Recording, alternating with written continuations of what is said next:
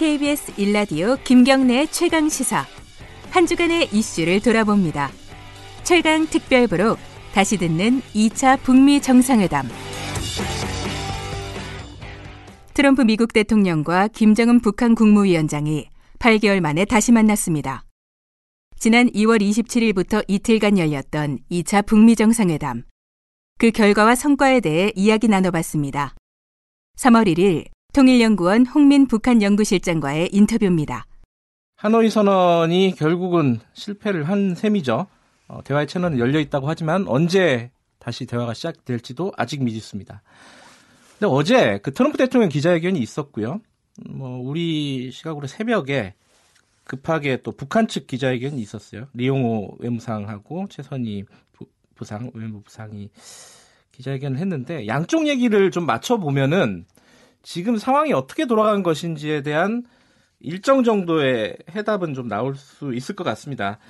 어, 궁금한 부분들이 많은데 어, 하나하나 좀 여쭤보겠습니다. 통일연구원 홍민 북한 연구실장 나와 계십니다. 안녕하세요. 예, 안녕하세요. 어, 어제 한 2시 반쯤이었나요? 우리 시간으로? 뭐 약간 3시, 3시. 아, 그렇죠. 좀 미뤄진다. 네, 네. 예, 이제 네. 어, 확대 정상회담이 약간 지, 이제 연장되고 있다라는 소식과 함께 조금 있다가 어, 이제 오찬이 취소될 것도 같다. 막 이런 소식들이 네. 간헐적으로 조금씩 들렸어요. 네. 그때 어떠셨습니까? 이게 야 이거 문제가 있다라고 생각하셨습니까? 예, 그러니까 뭐 그 전날 약간 조짐이 좀 불안할 수도 있다라는 몇 가지 아, 신호를 받긴 어. 받았는데 일단 결렬까지는 전혀 생각을 못했죠. 예. 예. 합의문이 도출 안 되는 상황까지 가지는 않고 어, 네. 적정 지점에서 최종적으로 타, 시간이 좀 지연되더라도 네. 타결점을 찾아서 합의문은 나올 것이다. 왜냐하면 네. 그 전까지 들었던 얘기는 합의문은 완전하게 작성이 돼 있는 상태다. 다만 네. 이제 특정 부분에 블랭크가 남겨져 있지만은 상당 부분 작성이 된 상태라는 얘기를 들었기 때문에 아 이 정도 갔는데 뭐 판을 완전히 뒤집고서 회담이 합의문이 안 나오는 구조는 아닐 것이다 이렇게 이제 생각을 했었죠. 근데 그 블랭크라는 게 네. 그 양국 정상 간에 채울 수 있을 정도의 공간이었을 거 아니에요. 그 가로라는 그렇죠. 게. 네, 그렇죠. 근데 지금 이제 어 협정문이 이미 준비돼 있다는 거는 뭐 기정사실이죠. 그게. 네, 그죠? 의심할 수 없는 네. 것 같고 트럼프 대통령의 말도 그렇게 그렇죠. 나왔고요. 네. 그러면 이제 왜 틀어졌느냐 이제 네. 이 부분인데 뭐 오늘 아침에 신문들을 보니까 약간씩 뉘앙스가 달라요. 좀 그렇죠. 정리가 필요할 네. 것 같습니다. 일단 트럼프 대통령 기자회견과 어, 네. 좀 북한 측 기자회견 양쪽을 보고 사람들이 이제 좀 단순하게 생각하면은 네. 도대체 누가 잘못한 거냐? 네. 뭐 이렇게 물어볼 수도 네. 있는데 그런 식으로 대답해 주시지는 않을 것 같고 자 어떤 일이 벌어졌는지를 한번 좀 복기를 좀 해주셨으면 좋겠어요. 그런 식으로 얘기할게요. 그런 식으로 얘기를 하면 네. 일단 트럼프 대통령의 그 기자회견과 두 개를 비교해 봤을 때 트럼프 대통령의 문제가 좀 있다. 예. 문제라기보다는 트럼프 대통령의 뭐 근본적인 원인 일단 이 결렬 자체의 원인은 좀 트럼프 쪽에 무게가 더 있다라는 음. 이제 쪽으로 저는 해석하고 싶은데 어, 우선 이제 합의문 내용 자체를 보면 북한이 마치 제재를 전면적으로 요구를 해서 그 제재에 대해서 마치 어, 받아들일 수 없다, 수용할 수 없다라는 뭐 트럼프 기자회견은 그렇게 네, 나왔죠. 예. 본인들은 더 핵에 대해서 더 많은 요구를 했다. 북한은 영변 핵 시설에 대해서는 폐기를 동의했다. 그러나 자신들은 더 많은 걸 원했다. 예. 뭐 이런 식의 이제 내용들이었는데 실제 이제 이용호 외무상과 그 최선희 부상의 인터뷰를 들어보니까 인터뷰 아니 기자회견을 들어보니까 자신들은 전, 전면적인 대북 제재를 다 요구 해제를 요구한 것이 아니고 부분적이었고 그것도 유엔 안보리 제재 중에 2016년과 2017년에 다섯 건에 해당됩니다. 이게 네. 주로 이제 노동자 송출이라든가 금융거래라든가 정유라든가 뭐 광물 수출 뭐 네. 뭐 이런 부분들 사실 북한 내각 그러니까 북한의 인민 경제에 아주 좀 치명타를 줄 수 있는 재정 확보에 굉장히 영향을 미치는 주요 부분들이거든요. 예. 그래서 이 부분들에 대해서 이제 해제를 요구한 것이었다. 예. 어, 그런데 이제 북한 미국이 전면적인 마치 해제를 요구한 것처럼 트럼프 대통령이 발언한 것은 사실상 좀 큰 차이가 좀 있는 거죠. 음.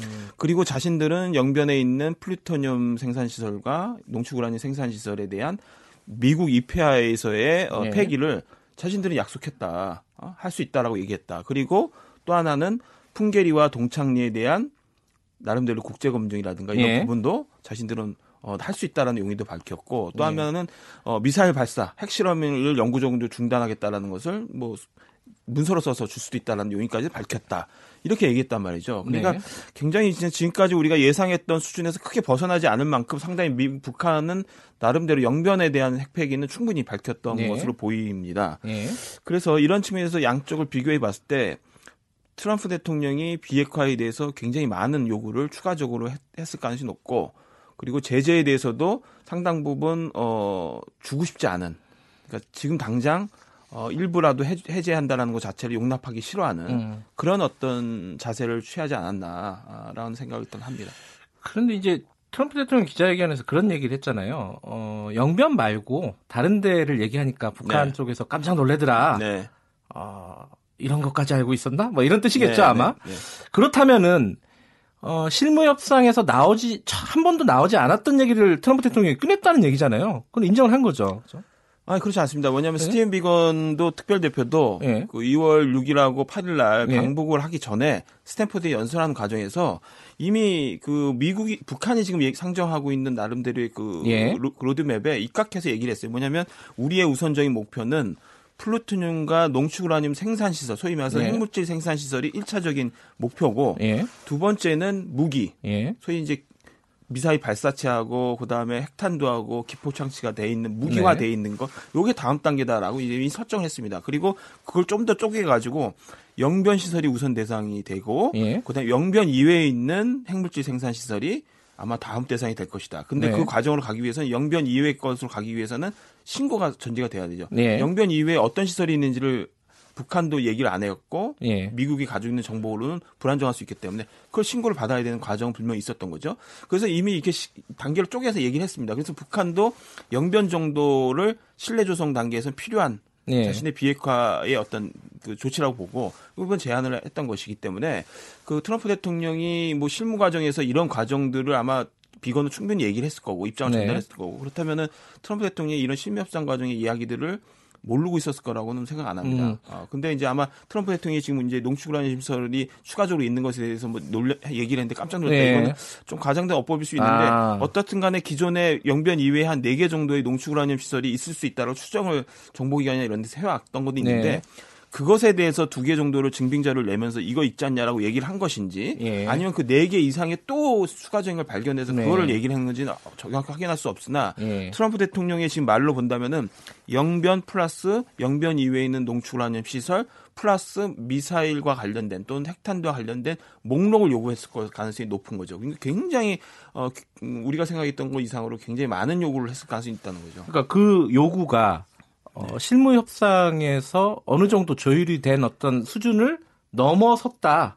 일단 그렇게 판단할 수 어, 있는 거 그거는 아니에요? 아닌 것 같아요. 그래요? 그러니까 그거는 좀 조심스럽게 봐야 되는데 제가 예. 이제 약간 스토리를 만약에 예. 얘기를 한다면은 2월 6일 8일 때 스티븐 비건 특별 대표가 방북을 해서 스티븐 예. 비건 팀이죠. 방북을 해가지고 협상을 했다고 얘기를 안 했어요. 음. 입장을 밝히고 아, 예, 예, 했습니다. 예. 한 번도 제대로 된 협상을 한 적이 없어요. 그래서 가서 입장을 밝혔다는 것은 미국이 원하는 비핵화 요구 수준을 음. 밝히고 온 겁니다. 네. 나머지도 뭐 얘기를 했겠지만 요구 수준을 강하, 강하게 밝히고 왔는데 그 요구 수준은 아마 트럼프 대통령이 요번에 어, 요구했던 예. 더 많은 걸 원한다라는 수준을 아마 요구했을 가능성이 높습니다. 최대 아, 최대치로 그래요. 요구를 했던 것이죠. 그리고 나서 보통 우리는 정상회담 앞두고 합의문을 만들기 위해서는 굉장히 촘촘하게 실무 협상 이후에 전개될 줄 알았더니 너무 공백 기간이 길었어요. 그리고 결국은 음. 하노이에서 그냥 만나서 나머지 문안 조율하는 작업으로 바로 들어갔단 예. 말이죠. 그 공백 기간이 뭐냐? 결국은 김정은 위원장에게 자신들이 높게 요구했던 비핵화 요구 수준을 결단하도록 시간을 준 개, 개, 어, 시간을 준 것이고 네. 하노이에서 만나서 결국 한 건 뭐냐면 문안을 자, 만드는 일이었습니다. 그래서 종전선언과 연락사무소와 남북 경협과 어, 인도적 지원과 관련된 부분들은 이미 문장까지 다 완성이 돼 있었고 그 과정에서 남북 경협 내용들은 문안에 직접 네. 남북 경협이라는 말이 들어가진 않지만 사실상 어떻게 보면 그걸 녹여서 남북경협에 갈수 있는 운신의 폭을 만드는 네. 그런 것까지 이미 조율이 돼서 문장이 다 만들어졌다는 거죠. 음. 그래서 그 실제 트럼프 대통령조차도 실제 합의문은 마련됐다라고 얘기를 예. 했거든요. 예.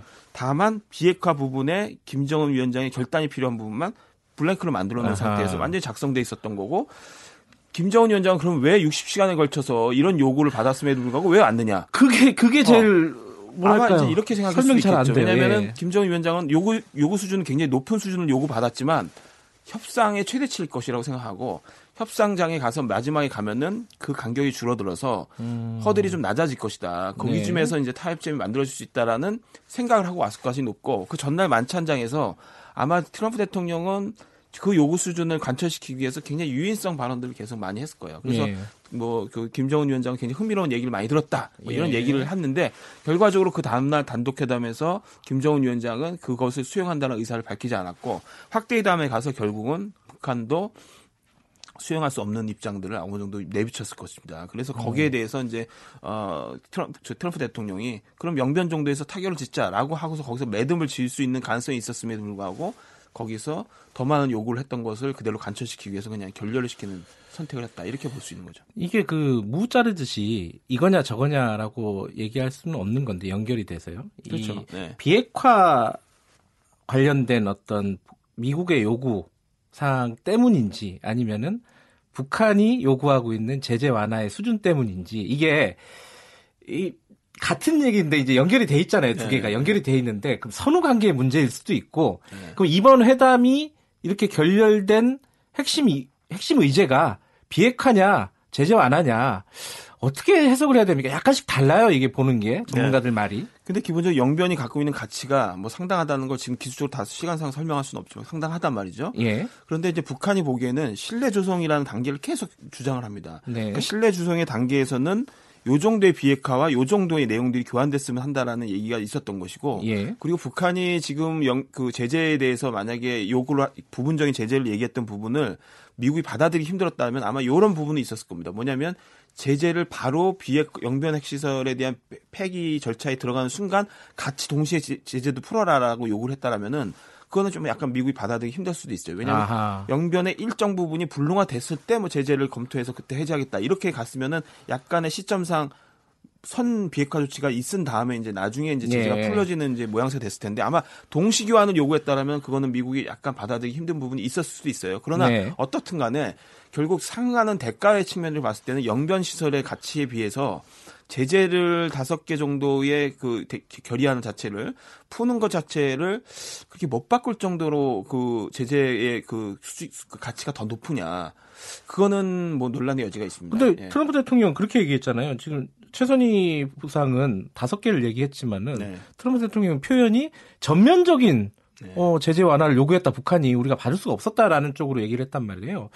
이거는 말이 좀 다른 거 아니에요, 서로? 지금? 그러니까 이 전면적인 제재라는 표현 속에는 우리가 이제 처음에 이제 북한 말을 듣기 전에는 이 전면 제재 속에는 어, 그렇다면 유엔 안보리 제재하고 미국 독자제 다 풀어달라는 예. 얘기였나? 이렇게 이제 생각을 했는데 실제 보니까 다섯 개였는데 그 다섯 개가 중요한 이유가 뭐냐면 이 다섯 개를 보고 아마 트럼프 음. 대통령은 굉장히 큰 거라고 생각했을 가능성이 높은데 예. 2016년과 2017년 발동된 이 다섯 개의 결의안은 굉장히 이 고강도 대북 제재라고 얘기하는 제재의 가장 핵심 내용을 가, 장 많이 담고 있어요. 그러니까 음. 북한은 목을 목줄을 재고 있는 걸 가장 많이 하고 있고 실제 요게 만약에 해지가 돼버리면 미국의 독자 제재가 상당히 무력화되는 시점이 아하, 생깁니다. 예. 그렇기 때문에 아마 이게 키 키를 주고 있는 제재 부분에 해당된다고 본 것으로 만약 전면적인 요구라고 아. 해석할 볼 수도 있는 거죠. 해석의 영향이 좀 있다. 네, 북한이 그렇죠. 만약에 다섯 개를 요구했더라도 그걸 전면적인 제재 완화로 받아들일 수가 있다. 미국 입장에서는. 뭐 그렇게 좋게 생각하면 트럼프의 입장을 해석해 줄수 있는 거고 아니면은 예. 트럼프식의 굉장히 과장된 어법의 예. 한 일환일 수도 있고. 예. 복귀는 조금 더 할 얘기가 있지만은 네. 조금 앞으로 얘기를 나가야 될 것 같은데요. 이러면은 지금 어 트럼프 대통령은 급하게 미국으로 돌아갔습니다. 그 김정은 위원장은 이제 조금 하루 이틀 이제 하노이에 좀 있다가 갈 예정인 것 같은데 이게 앞으로 대화가 이게 어 조만간 가능할 것이냐 아니 뭐 3, 4주 뭐 이렇게 얘기를 했잖아요.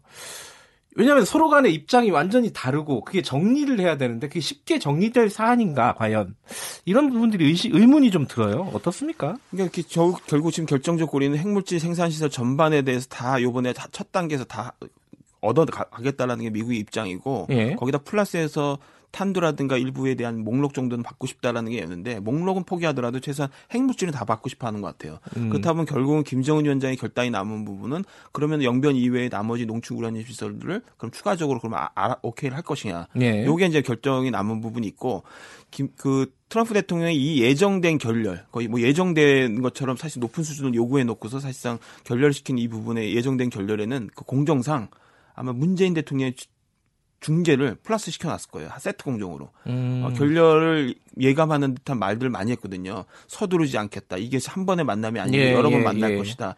그리고 여러 가지 얘기를 했기 때문에 그것은 아마 요번에 이 요구 수준을 미국, 북한이 안 받아들인다면 다시 만나야 되는 생, 그 부분이 있을 수 있다. 그리고 사실 미중 무역 전쟁 때 북한이 미국이 보였던 그 트럼프가 보였던 협상술은 최대치를 일단 막 때립니다. 뭐냐 네. 관세 폭탄을 막 때려놓고서 결과적으로는 양, 상, 상대방이 대응을 하려고 하다가도 결국은 휴전을 요, 청을 하고 양보 협상을 할 수밖에 없게 만드는 그런 전술을 음. 펴왔기 때문에 일단 최대치를 요구해 놓고서 결렬을 해버리면 상대방이 상당히 조급해질 것이다. 그리고 거기에 문재인 대통령의 그 중재가 발빠르게 들어갈 것이다. 이 세트 공정에 아마 굉장히 같이 구상을 했을 가능성이 높고 뭐 음. 실제 음. 그 비행기로 돌아가는 과정에서 전화를 해서 문재인 대통령과 통화를 하면서 예. 중재를 요청했다라는 거는 예. 빠르게 자신도 이, 이 회담 자체의 판을 완전히 깨고 싶은 것이 아니라 추가적인 조금만 더 받아낸다면은 예. 그것이 자기 국내 정치적으로 필요한 부분이 있고 더 받아낸다면은 바로 협상을 재개하고 그 나머지 블랭크를 채워서 타결을 짓겠다라는 의도는 분명히 있는 것 같다라고 봅니다.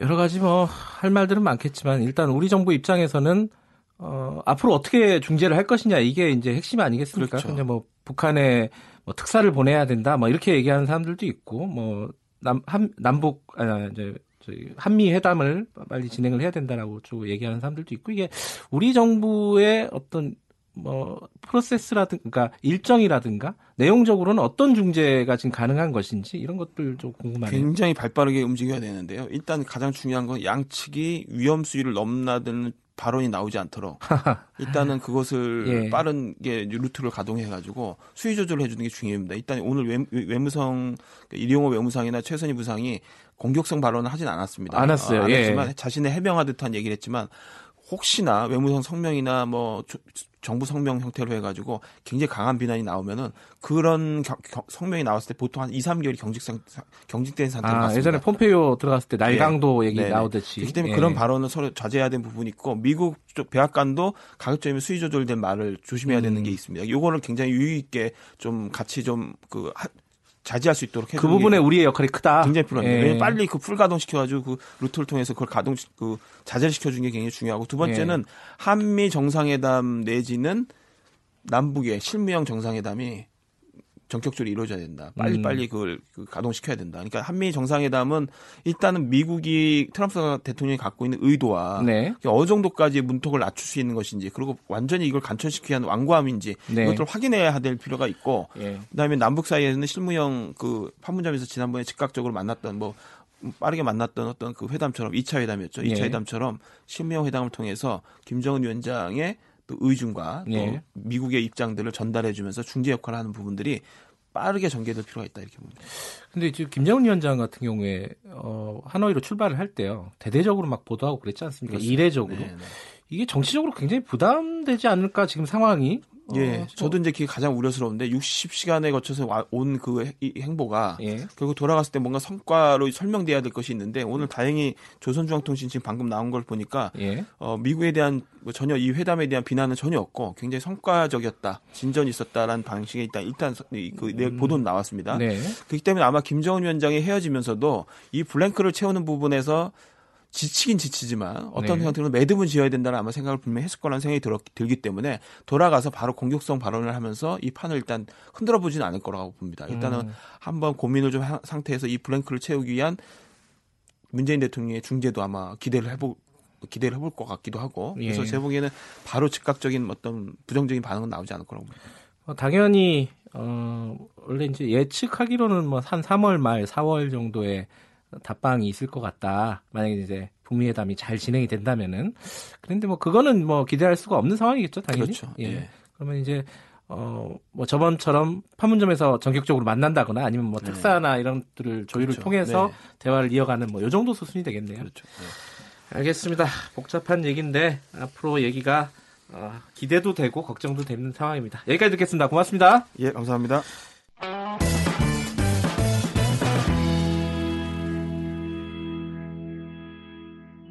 회담 종료 전 하노이 선언에 담길 내용에 대해 다양한 전망이 나왔는데요. 그 중 하나인 비핵화 관련 내용 정리해 봤습니다. 2월 27일 통일연구원 홍민 북한 연구실장과의 인터뷰입니다. 안녕하세요. 예, 안녕하세요.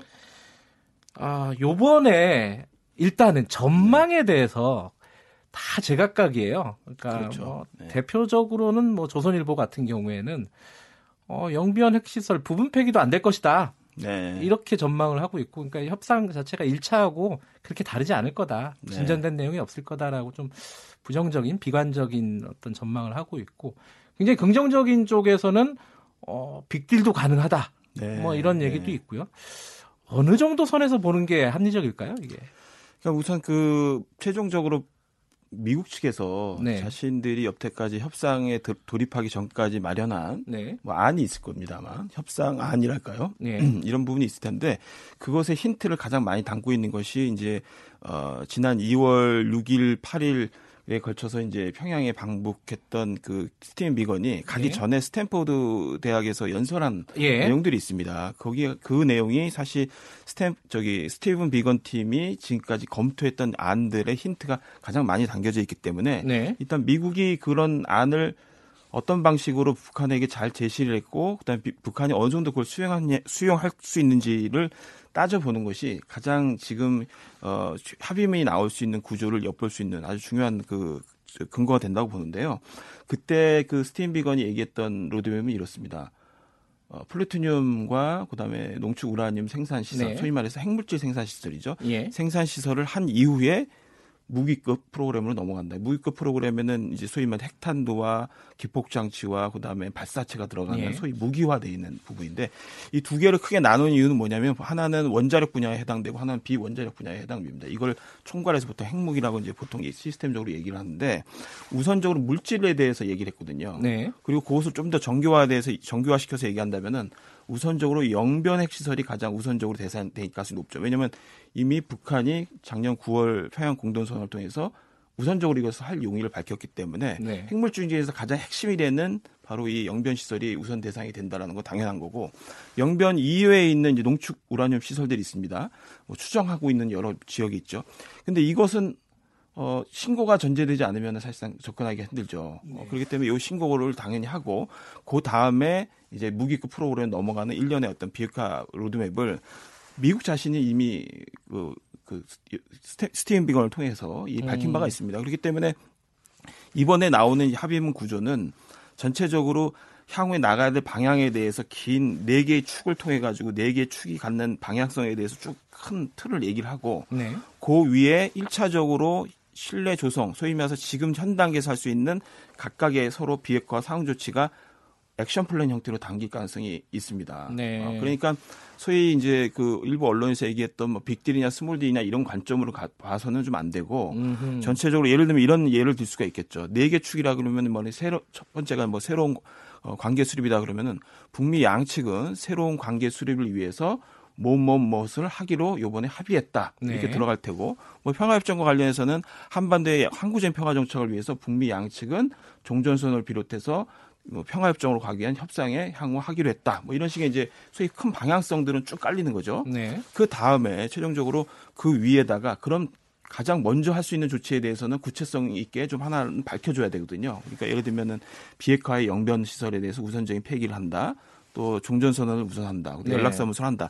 이렇게 초기에 지금 할 수 있는 구체적인 조치에 대해서도 또 명기가 될 가능성이 높은 거죠. 음. 그렇게 본다면은 이번에 뭐 그 나온 합의문 자체가 뭐 포괄적 저기 소위 말해서 빅딜이냐 스몰딜이냐 이런 개념으로 보기보다는 음. 큰 거시적 플랜 하나는 깔리고 그 위에 액션 플랜이 지금 현재 가능한 액션 플랜이 위에 담기는 방식이 가장 어떻게 보면 유력한 그 합의문 구조가 아닐까 싶습니다. 그게 이제 궁금한 부분이 이제 영변 플러스 알파라는 얘기 나오잖아요. 네네. 그러면 영변은 이미 밝힌 거고 네. 플러스 알파가 있어야 되는 거 아니냐 뭐 이런 네. 시각들이 있지 않습니까? 네. 플러스 알파가 나올 거라고 보시는 거예요? 그러니까 이제 이런 얘기죠. 그 영변 핵시설이 갖는 위상에 대해서 좀 생각을 해봐야 되는데 너무 네. 어, 영변 시설이 별거 아니 아니냐, 뭐 고철도 예. 고철더비 아니냐, 그리고 뭐 그거 해봐야 나머지 시설이 폐기 안 됐는데 어떻게 핵물질이 뭐 완전히 제거됐다고 얘기할 수 있냐 이렇게 얘기할 수 있는데 물론 틀린 말은 아니죠. 틀린 말은 아니지만 전체 핵무기를 만들어내는 시스템에서 네. 핵물질을 생산하는 그 비중이 거의 8, 90%를 차지할 정도로 굉장히 중요합니다. 음. 실제 무기를 조립하거나 미국 무, 무기, 그러니까 소위 발사체라든가 뭐 핵탄두를 만드는 그런 공정들이란 거는 실제 핵무기 시스템에서는 그 큰 비중을 사실 차지하지 않습니다. 네. 근데 영변이 그 핵물질 그 생산하는 곳에서 거의 사실 절대적인 위치를 좀 차지하는 부분이 있습니다. 왜냐하면 네. 타, 다른 곳에 농축 우라늄 시설이 있다고 하더라도 농축 우라늄이 실제 소형화돼 가지고 무기화 되려면은 소위 이제 플루토늄이 생산되는 원자로에서 발생하는 삼중수소라든가 플루토늄이라는 기폭장치에 사용될 수 있는 그런 네, 그 소위 물질들이 있어야 됩니다. 네. 그렇다면 그 말은 뭐냐면 영변에만 플루토늄 생산 시설이 있거든요. 예. 원자로가 있기 때문에 영변에 있는 플루토늄 생산 시설을 없앴다라는 것은 곧 고농축 우라늄 시설이 딴 데 있더라도 그것을 활용해서 소형화시키고 음. 수소폭탄을 만들 수 있는 능력을 상당 부분 줄이거나 거의 무력화시키는 부분들이 상당히 생깁니다. 그렇기 때문에 영변 시설이 갖는 중요성이 굉장히 크다. 그래서 영변 하나만 해도 좋고 영변 플러스에서 어, 무기와 관련돼서 예. 예를 들면 평양 산음동에 있는 미사일 단지의 폐쇄, 셧다운 정도가 이루어지면은 상당히 의미 있는 조치가 되고 거기에 따라서 영변 플러스 또 하나는 로드맵 전체 그이 그 예. 비핵화와 관련된 기본적인 로드맵이 나오면은 상당히 아주 성공적인 어, 합의문 또는 비핵화 관련된 어, 합의가 될 것이다 이렇게 봅니다. 그러니까 이 어, 비핵화 관련된 얘기를 조금 더 하면요. 지금 이제 그 뒤에 나오는 뭐 종전선언이라든가 뭐 남북 경협이라든가 이런 얘기는 조금 다음에 어, 뭐다 2부에서 좀 다뤄보도록 하고요. 오늘 제가 궁금한 부분이 있어요. 이게 네. 비핵화의 개념 정립이 안 됐다라고 비판하는 쪽이 굉장히 네, 많습니다. 네, 네, 이게 미국하고 북한이 다른 지금 네. 얘기를 하고 있다. 동상이몽인데 특히 뭐 이 비핵화의 개념이 북한에만 해당되는 것이냐, 한반도 전체에 네. 해당되는 것이냐, 뭐 이게 좀 복잡한 얘기더라고요. 네. 요거 좀 정리하고 갔으면 좋겠어요. 예, 크게 세 가지로 보시면 되는데 하나는 뭐냐면 우리가 실질적으로 보통 얘기를 하는 북한의 비핵화가 있습니다. 네. 북한 영토 내에 존재하는 모든 핵무기 프로그램에 대해서 소위 이제 비핵화를 하겠다라는 것이 이제 북한의 비핵화고 또 하나가 뭐냐면 한반도 그 비핵화 공동선언이 예전에 있었습니다. 92년에 네. 이 한반도 비핵화 공동선언은 한반도라는 영역 전체를 두고서 네. 평화적 목적 이외의 핵무기 프로그램 모든 것에 대해서 다 비핵화를 한다라는 같은 그 선언을 한 것입니다. 그러니까 영역 개념으로 본다면 북한을 넘어서 한반도 전체 네. 핵무기 프로그램이 없는 것을 얘기하는 것이고 그 다음에 이제 북한이 얘기하는 조선반도의 비핵화 또는 비핵지대화라는 것이 있습니다. 이거는 뭐냐면 작년 전까지 소위 2018년 전까지 북한이 전통적으로 주장했던 내용인데 뭐냐면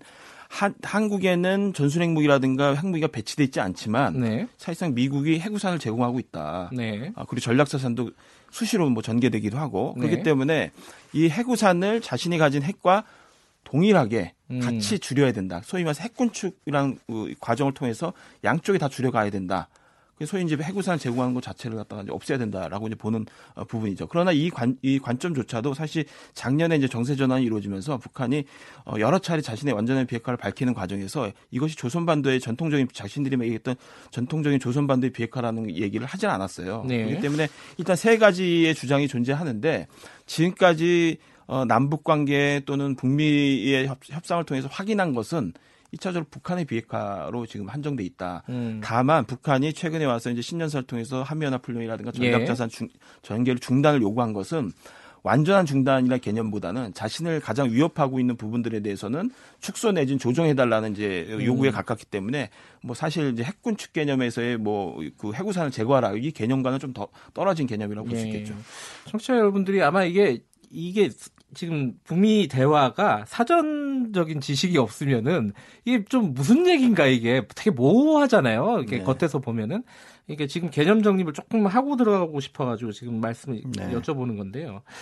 또 하나 이제 어, 궁금한 부분들이 이 CVID 뭐 네. 뭐 그리고 뭐 FFVD 뭐 이런 네. 어떤 완전한 비핵화라는 네. 개념이 협정문에 들어갈 것이냐 말 것이냐 이 부분이 궁금하다고 하는 사람들이 많은데 제가 궁금한 거는 이게 정말 중요한 거냐부터 시작해서 네. 이런 문안이 들어가는 게 네. 어, 그리고 들어간다면은 가능성은 얼마나 있을까? 뭐 이런 설명을 좀 부탁드리고 싶어요. CBI나 FFVD와 관련된 그 내용들은 이미 이제 6.12 정상회담도 들어갔고 예. 사실상 그 작년에 있었던 9월 남북 평양 공동선언에도 완전한 비핵화라는 표현으로 들어갔지만 사실 그 CBID나 FFVD를 사실상 담고 있는 내용이죠. 예. 여러 차례 그것은 뭐 문재인 대통령이나 미국 측 인사를 통해서 이제 확인이 된 부분이기 때문에 네. 어, 구체적으로 다시 CBI나 FFVD가 꼭 들어가야 된다는 그 얘기를 하는 것보다는 네. 완전한 비핵화를 하되 완전한 비핵화를 어떤 범주와 어떤 과정을 통해서 할 수 있는지가 합의문에 담기는 것이 중요한 것이지 지금 다시 FFV, CBID나 FFVD가 들어가야 된다라는 것은 사실 동업 반복에 가까울 수가 네. 있습니다. 그래서 지금 뭐 예를 들면 이런 합의문이 나올 수가 있겠죠.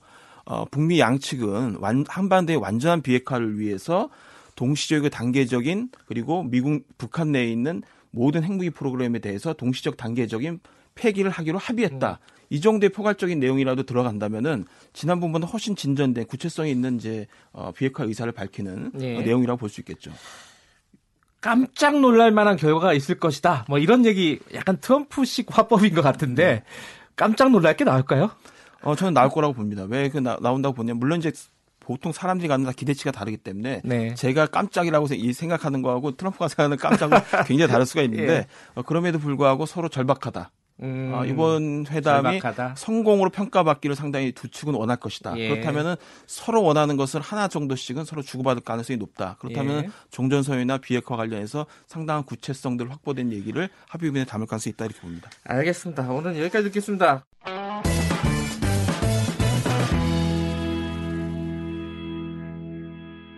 북미 정상회담 2일차 본격적인 회담을 앞두고 회담에서 다뤄질 주요 내용들과 한반도 평화체제 로드맵의 성공 조건 짚어봤습니다.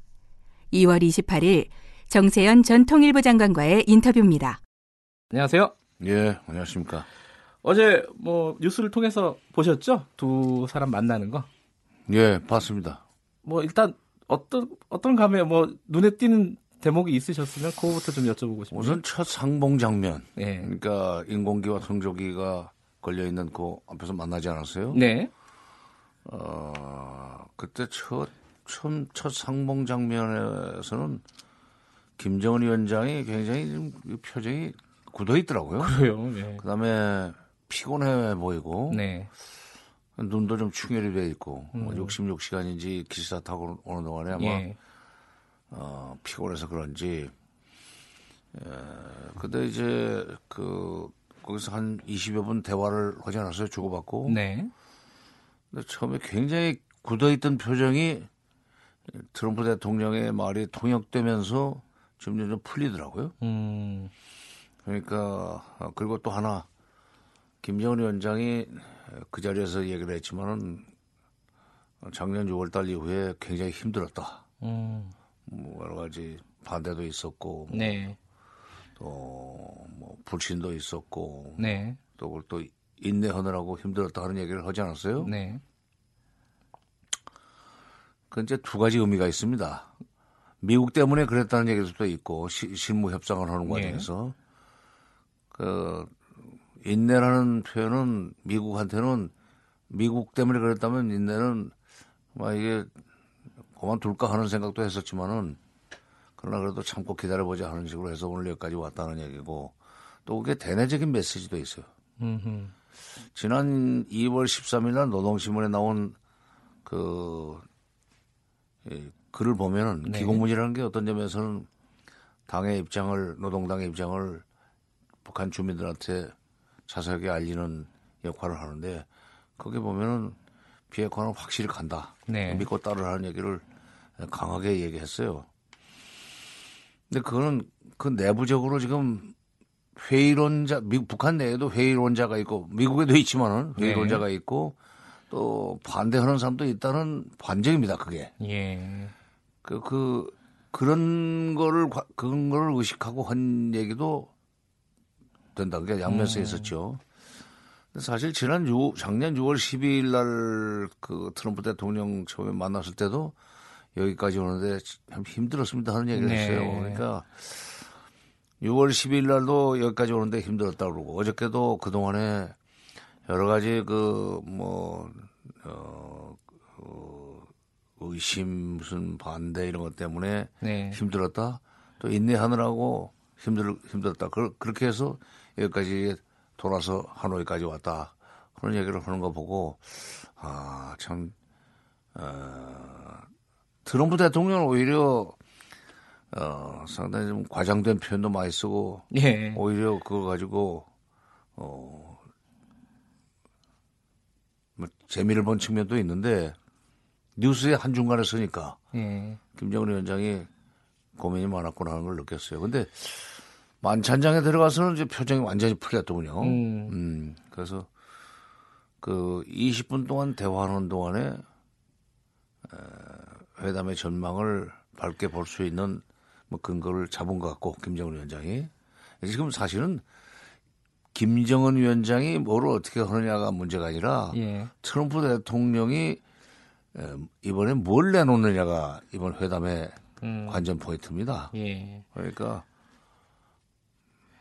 일단 뭐 김정은 위원장 같은 경우는 말씀하신 대로 내부적으로 만약에 이제 그 반대 세력들이 좀 있으면은 그 부분을 돌파하는 돌파하고 외부적인 어떤 압력들도 이겨내고 이 과정을 겪고 나서 트럼프 대통령 얼굴을 결국 보게 되니까 감정이 좀 북받치지 않았을까. 그럴 수도 있죠. 예, 그런 생각도 예, 좀 드네요. 예, 그러니까 지금 이제 우리 문 대통령도 네. 사실은 이제 뭐 그 일부 야당 자유한국당의 거센 반발과 저항에 좀 예, 부딪혀 있잖아요. 그런데 네. 그걸 이제 돌파해 나가고 있는데 네.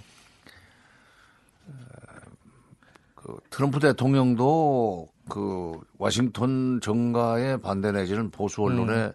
반대를 좀 무릅쓰고 지금 앞으로 나가고 있고 네. 김정은 위원장도 크게 다르지 않은 음. 매우 어려운 조건 속에서 돌파를 하는 세 사람이 예, 있어가지고 그래도 그 의지가 강력한 관계로 한반도 상황이 지금 조금씩 평화적으로 예. 옮겨가고 있는 것 같습니다.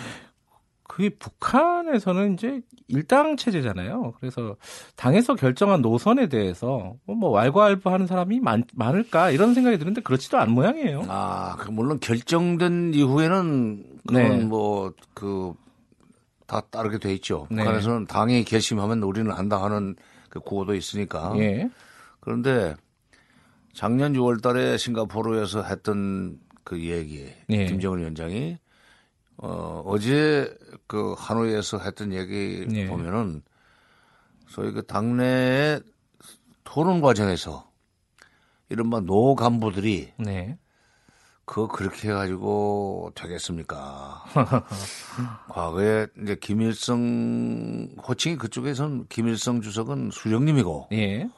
김정은 위원장은 장군님입니다. 아하. 예. 어, 수령께도 수령께서는 그런 문제를 이런 식으로 음. 했었는데 그렇게 지금 이렇게 나오는 얘기들을 그대로 그냥 이행했다가 실수하지 않을까요? 하는 식의 네. 저희 그 노파심에서 나오는 어, 진심 어린 충고도 있지만 때로는 그 집단의 이해관계 때문에 어, 지지연을 척하면서 은근히 네. 어렵게 만드는 그런 얘기를 하는 사람들도 있으라고 봐요. 왜냐하면 음. 우리만 반복, 우리 우리 내부에만 뭐 정부 내에도 있을 수 있어요. 반복적인 사고 기본적으로 예. 또 북한에 대한 그 의심 이걸 가지고 있는 사람들이 에, 있는 게 아니에요. 아. 북쪽에도 반나무식에 똘똘 뭉친 사람들이 있습니다. 안 그렇겠습니까? 아, 그럼요. 예. 네, 그러니까 예. 과거에 그 김정일 위원장 시절에 개성공단을 현대에다 이렇게 2천만 평을 내놓을 때 군부의 대단한 저항을 김정일 김정일 위원장이 음흠. 그렇게 뚫고 그 현대한테 제공한 거예요. 그러니까 예.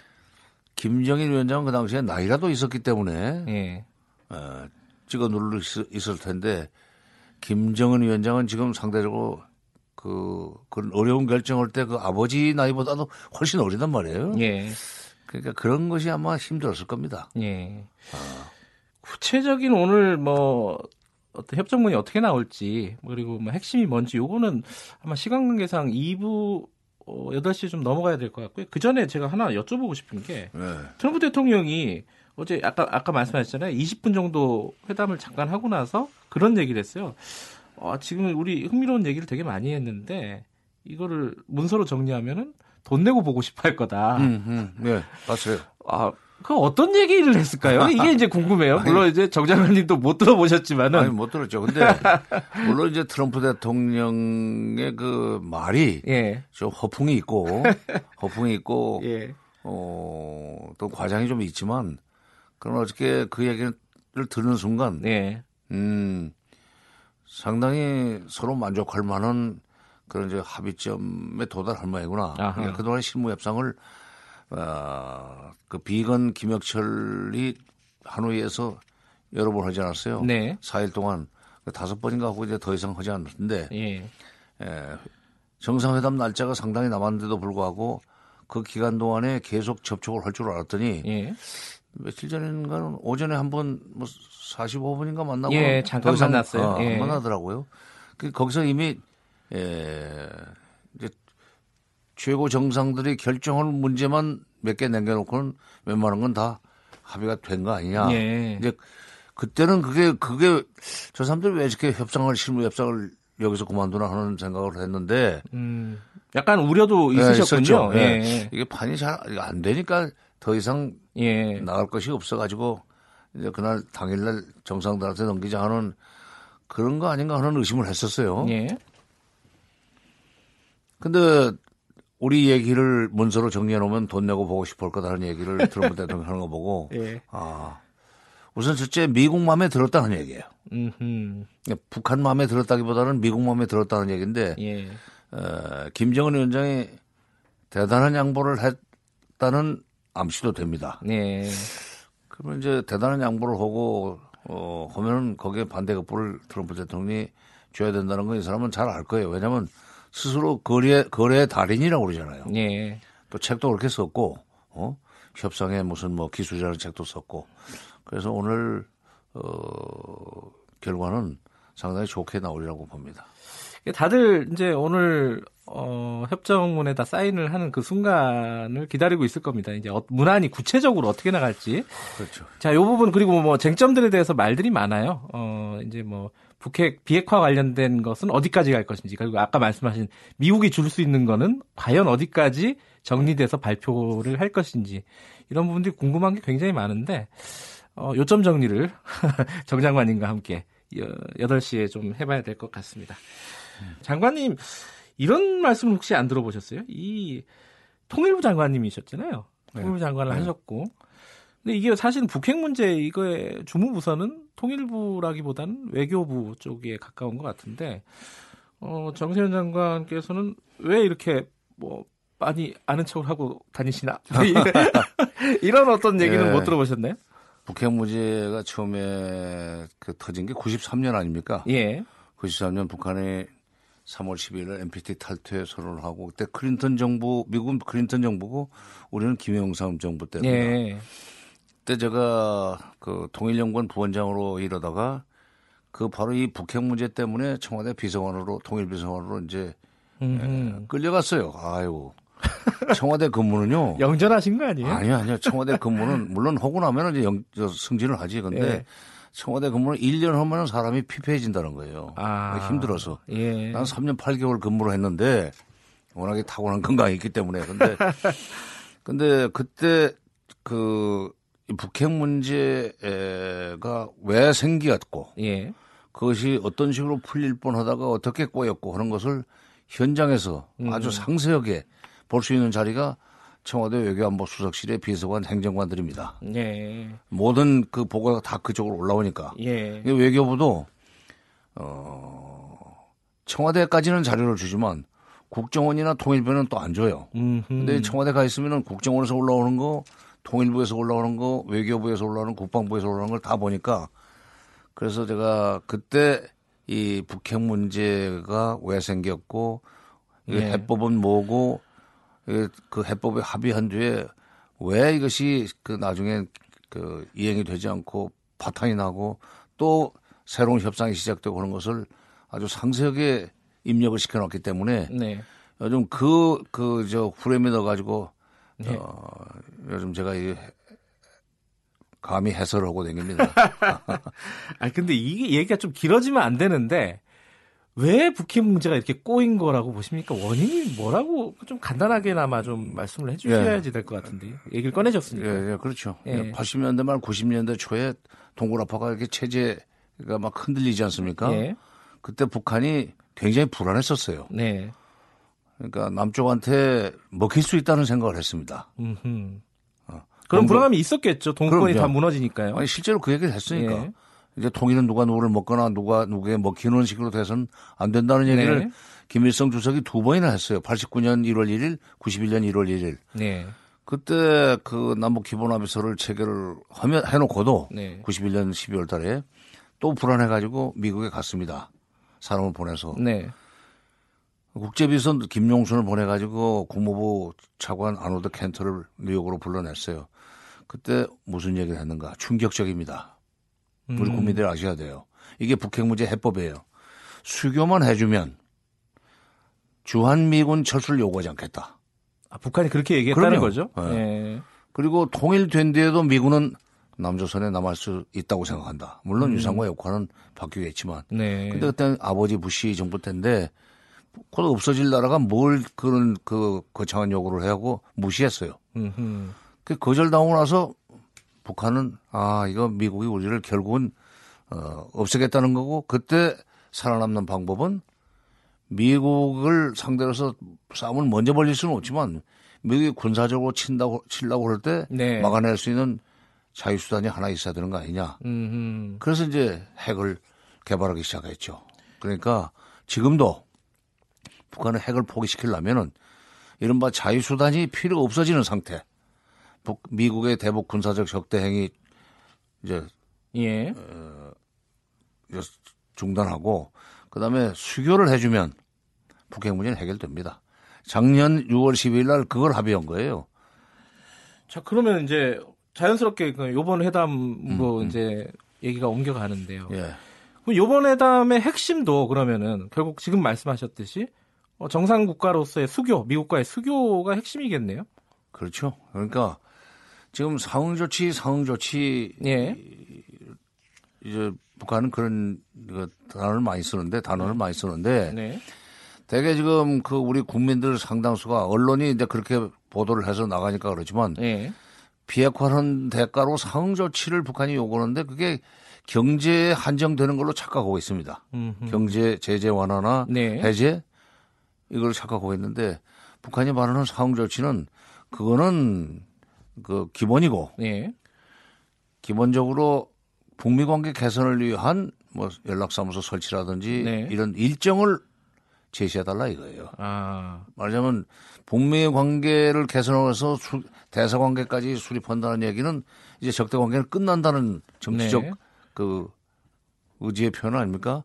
또 하나 이제 평화협정 예, 종전선언 구축하기로 예, 했는데 평화협정. 종전 선언으로부터 이제 에, 종전 선언하고 평화협정 협상을 시작을 해야 돼요. 예. 그걸 이 평화협정 협상은 언제 시작할 것인가가 이번 어, 음. 하노이 선언에 나오기를 바랄 겁니다. 북한은 음. 그두 가지가 상응 조치예요. 예. 그다음에 이제 경제 제재 완화, 뭐 금강산 관광 재개 개성공단 조업 재개 같은 것은 그것은 사실은 남북 간의 문제지만 네. 유엔 네. 대북 제재로 그걸 틀어막고 있으니까 그것도 풀어달라. 그러면서 네. 최근에 북쪽에서 그 제재 완화의 의미를 네. 이렇게 설명하거든요. 노동신문에서 제재라는 건 적대의 징표다. 음. 그러니까 신뢰를 회복해야만 북핵 문제도 핵 문제도 해결될 수 있는데 이렇게 적대시하면서 제재는 하고 있고 이런 상태에서는 핵 문제 해결은 기대하기, 기대하지 마라 하는 네. 예, 얘기를 한 적이 있어요. 그러니까 아, 이번에 이제 금강산 관광재개나 개성공단 얘기가 어떤 식으로 표현이 될지 모르겠는데 네. 북한이 바라는 것은 연락사무소를 언제까지 설치 서로 교환 설치하자. 그다음에 평화협정 협상은 언제부터 예. 시작을 하고 누구 누구가 들어가는 걸로 어 음. 합의를 하고 그걸 위한 실무 협상은 워킹 그룹에서 예. 추진하자 이렇게 합의가 되면은 그러면 대성공이죠. 1차에서는 원칙론적인 합의였다면은 2차는 일정이 어느 정도 그렇지. 윤곽이 잡혀야 된다. 어... 그러니까 그 1차에서는 앞으로 그 북핵 문제를 해결하기 위해서 예. 북핵 문제를 해결하기 위해서 미국과 북한이 무엇을 할 것인가를 합의한 겁니다. 네. 이번에는 그걸 어떻게 할 것인가 플러스 언제까지 할 것인가 음. 시간표. 예. 요게 이제 나와야 되는데 지금 비록 회담 전망을 서로 좀 좋게 밝게 얘기를 하지만 그러나 어, 어떻게 할 것인가까지는 되게 틀이 짜진 예. 것 같아요. 근데 그걸 언제? 사안별로 언제까지 할 것인가는 예. 다시 또 여러 가지 에, 정세 내지는 국내 정치적 상황을 음. 고려해야 될 겁니다. 협정문에 이게 날짜를 보통 이렇게 구체적으로 명시하지는 않잖아요. 뭐, 어, 뭐, 뭐 3개월 이내, 그죠. 뭐 60일 이내 그런 거 있죠. 아, 그 정도까지도 네, 어, 명시할 수 있나요? 아, 그동안에 많이 했었어요. 근데 그렇게 어, 나오면은 가장 만족스러운 거고. 그렇지. 그렇지 않더라도 만약 협정문은 약간 어, 포괄적으로 담긴다 하더라도 어떤 이면 합의가 있을 수는 있을 거 아니겠습니까? 그렇죠. 그건 있죠. 그러니까 그런 방식도 있고요. 아, 이면 합의를 그, 그, 할 수도 있죠. 네. 근데 이제 기본적으로 북한과 미국 사이에는 신뢰가 없지 않습니까? 예. 신뢰를 쌓아놔야 되는데 그렇게 이면 합의를 하면은 그것이 이행되지 않을 위험성이 더 높고 네. 협정 문안에 공개적으로 60일 이내 30일 이내를 해도 예. 그 30일 이내 60일 이내 무슨 다른 사건이 터져 가지고 그걸 이행할 수 없게 될지도 모르는 상황이에요. 그래도 그래도 30일 이내, 60일 이내 또는 3개월 내라고 하는 것이 들어가면은 네. 어, 서로 이제 조심하고 그렇게 들어가는 게 베스트다 이런 네, 말씀이시네요. 그렇죠. 네.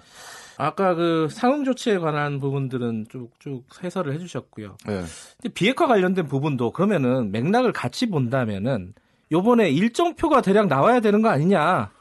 이렇게 볼 수 있는 거 아닙니까? 아, 그렇죠. 아까 그렇죠? 제가 말씀드렸듯이 예. 지난번 작년 6월에는 무엇을 할 것인가만 예. 합의를 했고 이번에는 이제 어떻게 할 것인가에다가 그 어떻게를 언제까지 할 것인가 예. 부문별로 그 일정이 좀 그 시간이 표시가 돼야 됩니다. 예. 근데 에, 어떤 것은 시간을 얘기할 수 있을 거고 예. 어, 어떤 부분은 앞으로 이 워킹 그룹에서 그걸 협의를 해 나가자는 식으로 밀어놓을 수도 있을 겁니다. 예. 그러나 어, 연락사무소 설치 같은 것은 시한을 제시할 수 있, 있, 지 않겠는가. 음. 그다음에 개성공단 어, 재개와 금강산 관광 재개도 네. 직접 그렇게 에, 직설적으로 표현은 안 하지만 그거를 어, 남북 간의 정상회담을 통해서 다시 재개할 수 있는 예. 그런 어, 말하자면 퇴로라고 할까? 그 단서는 좀 이번에 좀 포함이 될 수 있을 것 같습니다. 그 북핵 문제 초, 초기부터 어, 직접적으로 계속 보고 계시고 관련된 일을 총괄하셨으니까 누구보다도 정확하게 짚으실 수 있으실 것 같은데 지금 풍계리를 뭐 폐쇄하느냐 아니면 동결하느냐 그리고 그 풍계리를 폐쇄하는 게 도대체 무슨 의미가 있느냐 이 부분에 대한 왈가왈부가 있어요. 일부에서는 그게 지금까지 다 했던 얘기를 반복하는 거다. 음. 지금 뭐 새로운 추가되는 게 없다라고 얘기하는 쪽도 있고 어떤 쪽에서는 어, 풍계리만 얘기해도 지금까지 뭐 동창리 등등해서 플러스 알파 이미 다 얘기를 하는 거다. 더 이상 요구하는 건 무리다라고 얘기하는 쪽도 있고. 정 장관님은 어떻게 생각하세요? 풍계리 핵실험장을 저 폐기 정도나 지난번에 사진에도 예. 어, 공개가 됐지만은 파괴해 버렸습니다. 예. 근데 의심 하는 쪽에서는 뭐 일부 입구만 파괴했지 뭐 안에는 그대로 살아있다 하는 예. 식으로 얘기를 하는 사람도 있는데 어쨌건 핵실험을 추가로 못하게 만들었다는 얘기예요. 네. 물론 6차 핵실험까지 하고 나면은 추가 핵실험 그 기술 그 집 기술의 축적 상태로 봐서는 추가 핵실험 필요 없이 그냥 그 방식대로 그 FM대로 만들면 된다는 그 이 이론도 있지만 핵실험을 추가로 안겠다는 얘기고 동창리 장거리 미사일 ICBM 발사 엔진 및 발사대를 해체하겠다는 것은 미국을 상대로 그걸 쏘지 않겠다는 얘기이기 때문에 예. 미국을 상대로 쏘지 않겠다는 얘기이기 때문에 미국이 들어올 때 들어갔었어야 돼요. 음. 그 들어와서 보라는 얘기 오래전에 했습니다. 예. 근데 안 들어가고 계속 지금 에이 그 별것도 아닌 거 가지고 그 뭐 많이 양본 것처럼 하지 말고 영변 핵시설을 완전히 폐기하고 핵물질 신고하고 핵시설도 예. 검증받고 이런 식으로 자꾸 요구를 하니까 그러면서 지난 8개월이 흘러간 겁니다. 그러니까 이번에 예, 아니, 제가 그 영변을 말씀드린 거는 제가 잘못 말씀드렸어요. 네, 그죠? 네, 네. 영변 영변은 그럼 어디까지 진행이 돼야 되는 겁니까? 아, 영변은 어. 영변은 영변 영변 핵단지를 폐기할 용의가 있다고 작년 9.19 때 예. 김정은 위원장이 얘기했고 10월 작년 10월 7일 날 폼페오와 음. 비건이 갔을 때 그 얘기 또 했어요. 예. 그러니까 이번에 영변 핵시설 그 폐기를 할 테니까 상응 조치를 해달라는 얘기를 했는데 그 상응 조치를 무엇을 요구하는지 했을 거예요. 예. 분명히 했을 겁니다. 근데 예. 미국이 어떤 상응 조치를 어, 해줄 것인지 아직 얘기를 안 하고 있고 예. 북쪽에서 어떤 요구를 했는지도 얘기를 안 하는데 아마 그 상응 조치는 적어도 일단 금강산 관광과 개성공단 재개 정도로 그 어떻게 해, 그 타협을 하려고 그런 거 아닌가. 음. 왜냐하면 금년 1월 1일 신년사에서 김정은 위원장이 개성공단이나 금강산은 어, 조건이나 대가 없이 그 재개할 것이다 하는 얘기를 했단 네. 말이죠. 그 미북 간의 물밑 접촉의 결과를 반영한다고 나는 생각합니다. 네. 미국에서 그 이러이러한 것을 당신네가 그 이행하면 개성공단이나 금강산 정도는 우리가 눈 감아 줄 수 있지. 라는 얘기가 있었기 때문에 김정은 위원장이 신년사에서 그 얘기를 했다고 봐요. 왜냐하면 김정은 위원장이 북쪽에서는 최고 존엄입니다. 네. 최고 존엄이 한 얘기가 그냥 유야무야 되거나 미국한테서 그 무시당하거나 이렇게 되면은 리더십에 타격이 크죠. 그래서 그런 얘기를 할 때는 북미 간에 어느 정도 어, 접점을 만들었다고 보고 또 문재인 대통령이 지난 19일 날 트럼프 대통령하고 통화할 때 남북 철도 도로 연결 등 무슨 남북 경협 사업을 비핵화 유도의 레버리지로 예. 쓸수 있으면 써라. 우리가 그것을 책임지겠다 얘기를 했는데 바로 그 경협 속에는 금강산 관광 개성공단이 물론 들어가고 네. 대북 투자 대기업에 그것도 아마 어, 포함되어 있으라고 봅니다. 그리고 음. 우리 대통령도 그런 정도 얘기를 하려면 한미 간에 에, 소위 교감이라고 할까 물밑 조율을 했다고 봐야 됩니다. 네. 예. 그 얘기를 했는데 미국이 뭐, 그뭐 소용없어. 이렇게 된다든지 하면 이게 무슨 망신이에요. 그러니까, 어, 틀림없이 교감을 했다고 보고, 이번에, 에, 영변 핵시설 폐기에 네. 대한 대가로서 상응 조치로서 남한은 금강산 관광 재개 그 개성공단 재개 이거 빨리 시작하고 대신 또 미국으로서는 그걸 허용해주고 대신 연락사무소 설치 종전선언에서 평화협정까지 일정 이런 걸좀 음. 구체적으로 어, 못을 박으면 성공이죠. 근데 그 얘기는 왜 나오는 겁니까? 그 이렇게 뭐 영변을 폐기를 한다고 하더라도 결국은 핵 보유를 인정하는 거 아니냐? 아, 그거는 미국이 그럴 사람들입니까? 네? 아니 자꾸 그렇게 말을 만드는 분들이 있어요. 네. 결국 핵 보유를 인정하는 거 아니냐 그런데 네. 미국이 지금 북핵 문제를 해결하겠다고 나섰어요. 네.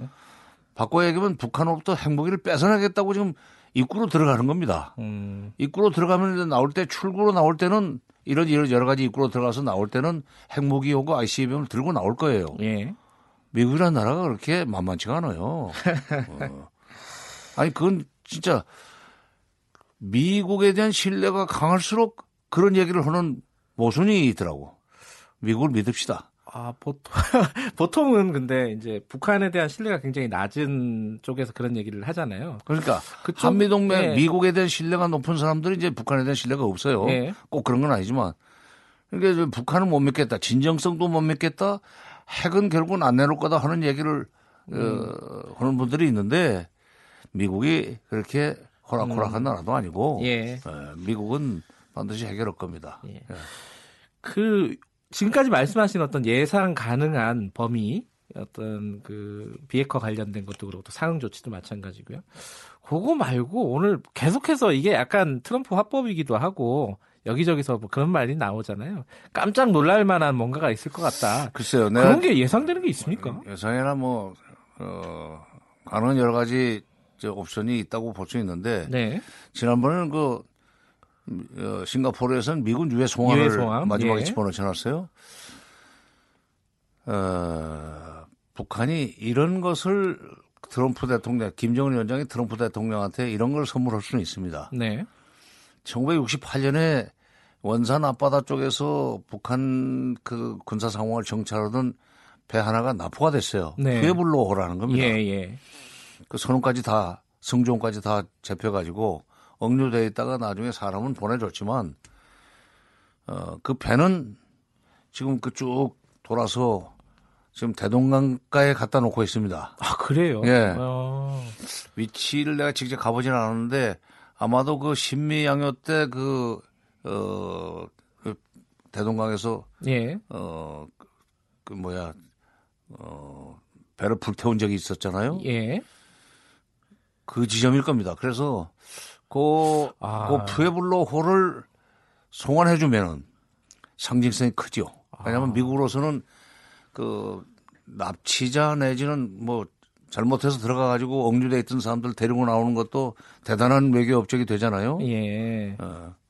근데 음. 원변은 데리고 나왔는데 잘못해 가지고 이제 세상을 뜨는 바람에 여론이 좀 나빠지긴 했지만 네. 푸에블로 같은 것을 돌려주는 깜짝 선물 네. 이것은 미국 여론에 상당히 도움이 음, 되고 네. 특히 트럼프 대통령의 대내적인 입지를 많이 높여줄 겁니다. 음. 네. 왜냐하면 그거 그런 거 잡혀 있는 걸 미국으로서는 굉장히 자존심 상하거든요. 예. 어, 이 말씀은 다른 예전에도 몇번 하신 말씀이죠? 예, 했죠. 예, 예, 했고 또 나하고 같이 이런 문제를 자주 논의하는 또 우리 저 그 내가 평화협력원의 이사장으로 있는데 예. 그 연구원에 그 연구원에 그 어, 어, 이병철 박사라고 부원장을 맡고 있는 사람이 예. 있어요. 그 사람이 경향신문 칼럼에서도 썼고 나도 예. 그 전전날인가 전날인가 어, 어디서 해야겠나? 다른 어, 언론 인터뷰에서 그 얘기를 했어요. 근데 에, 모르겠습니다. 이런 예. 얘기를 해버리기 때문에 깜짝 선물이 그 가치가 없어져 가지고 못 들어갈지 모르겠는데 푸에블로호를 반납해주면은 돌려주면은 아마 트럼프 대통령으로서는 예. 굉장히 도움이 될 거예요. 신미양요부터 쭉 이어오는 역사적인 맥락까지 보여줄 수 있는 뭐 그런 거겠네요. 자 오늘 더 들을 말씀이 있지만은 시간 관계상 여기에서 좀 줄이고 나중에 이제 뭐 협상 결과가 나오고 이러면 다시 한번 정리할 수 있는 기회가 있으면 좋겠습니다. 자 오늘은 여기까지 듣겠습니다. 고맙습니다. 대한민국 중심 채널.